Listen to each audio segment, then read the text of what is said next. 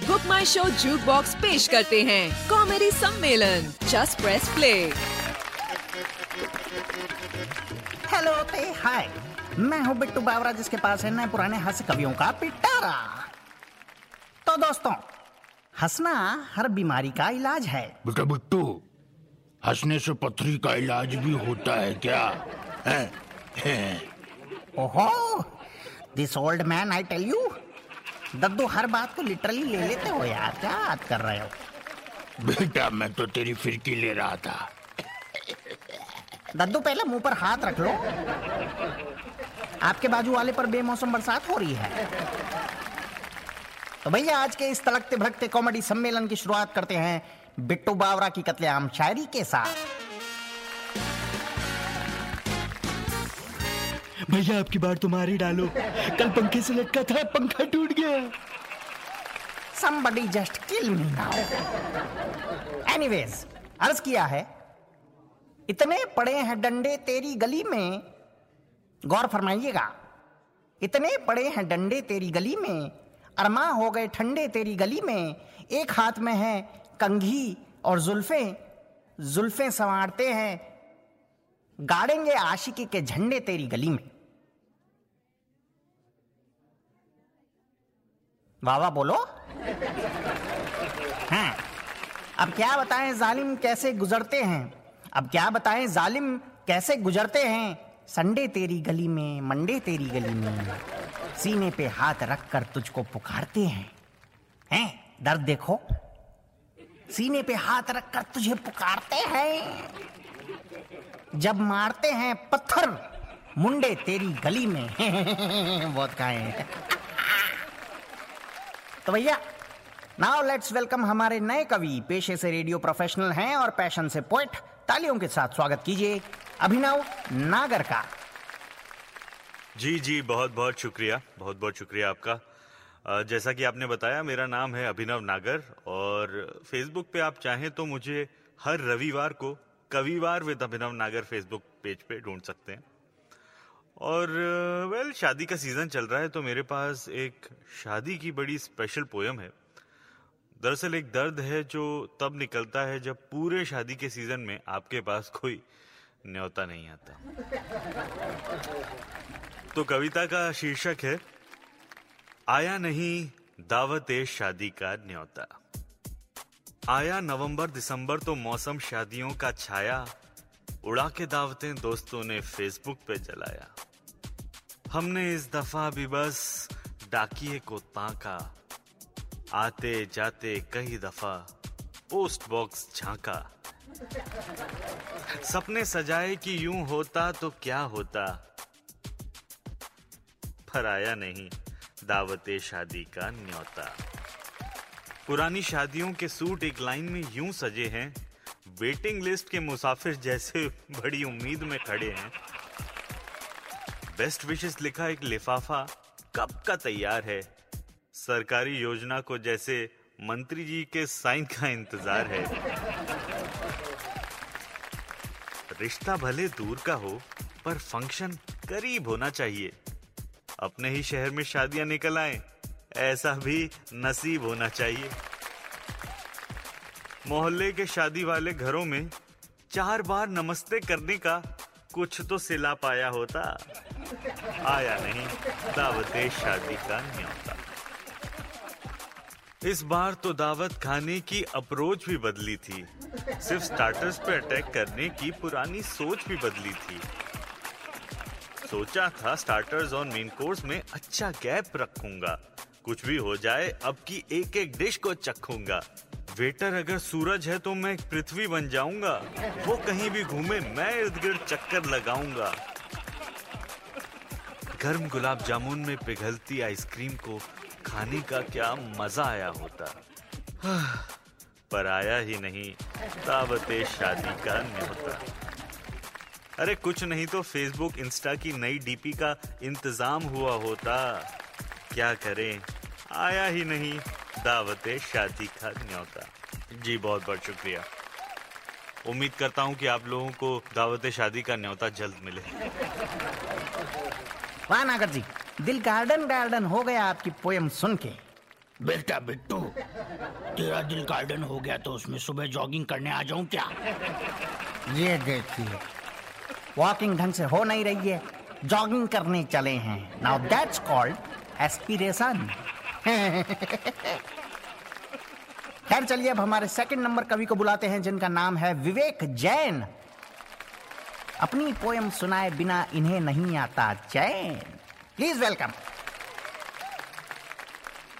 सबसे पहले तो बिट्टू बाबरा जी, आपका बहुत बहुत शुक्रिया कि आज आपने मुझे मेरी ज़िंदगी की नई मुसीबत के बारे में बात करने का मौका दिया। और आज मैं जो कविता सुनाने जा रहा हूँ, उसका शीर्षक है, सास।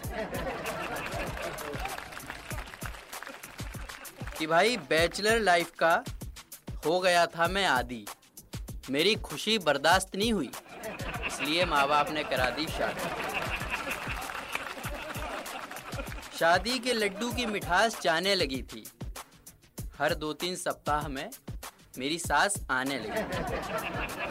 दामाद जी दामाद जी कहती है, और भिगो भिगो के इज़्ज़त होती रही। बीबी टाइम पे खाना बना तो देती है, पर ये खाने कहाँ देती है?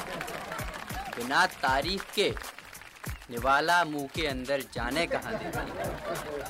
फिर मारती है ताने, फिर मारती है ताने।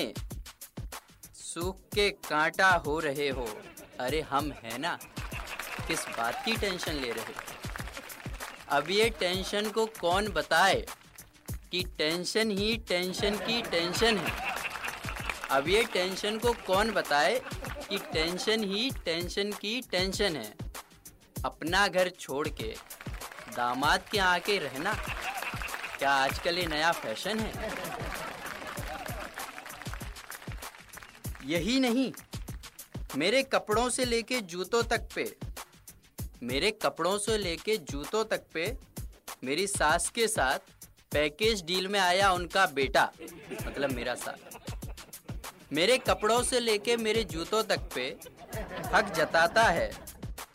भाई साहब, मेरी शादी वाली शेरवानी पहन के बंदा क्रिकेट खेलने जाता है।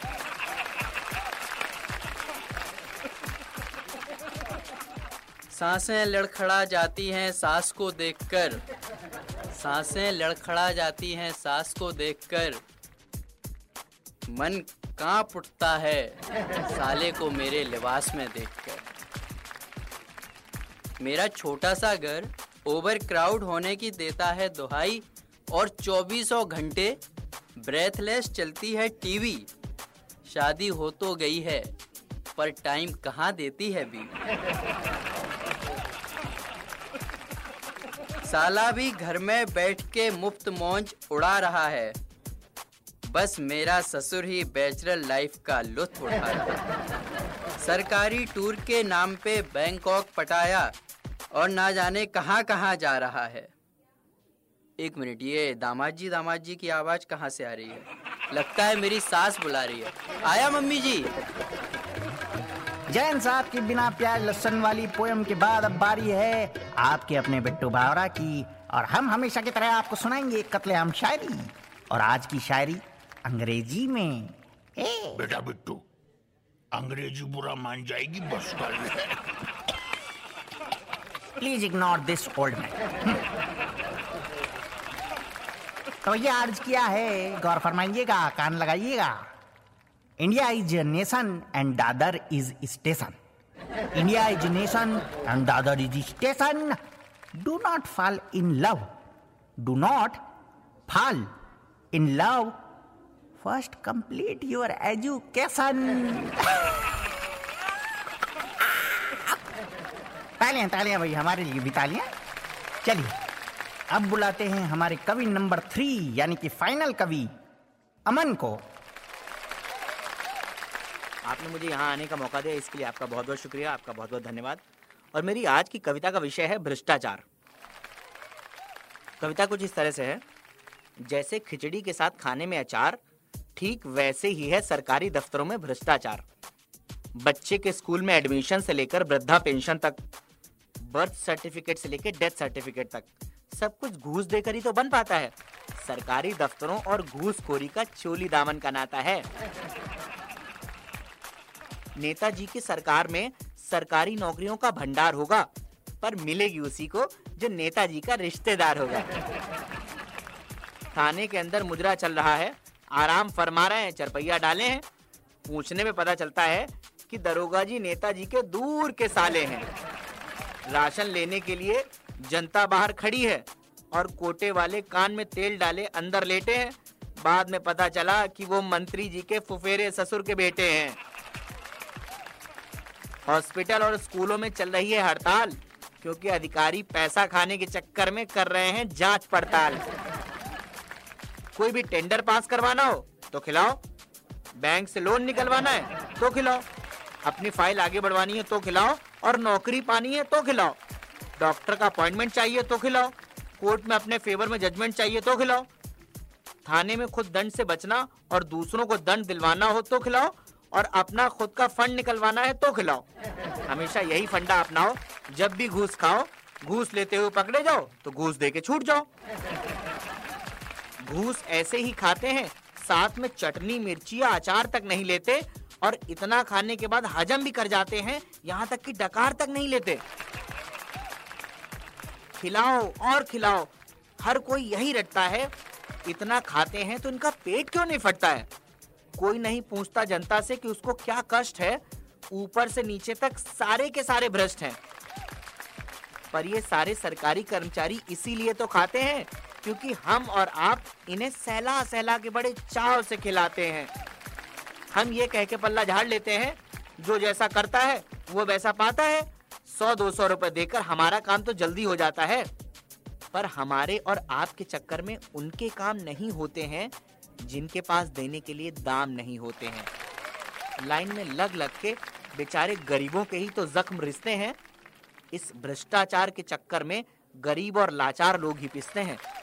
वो दिन दूर नहीं, जब राष्ट्रीय पर्वों पर सबकी ज़ुबान पर यही नारा सरेआम रहेगा, जब तक सूरज चाँद रहेगा, भ्रष्टाचार का नाम रहेगा, जब तक सूरज चाँद रहेगा, भ्रष्टाचार का नाम रहेगा।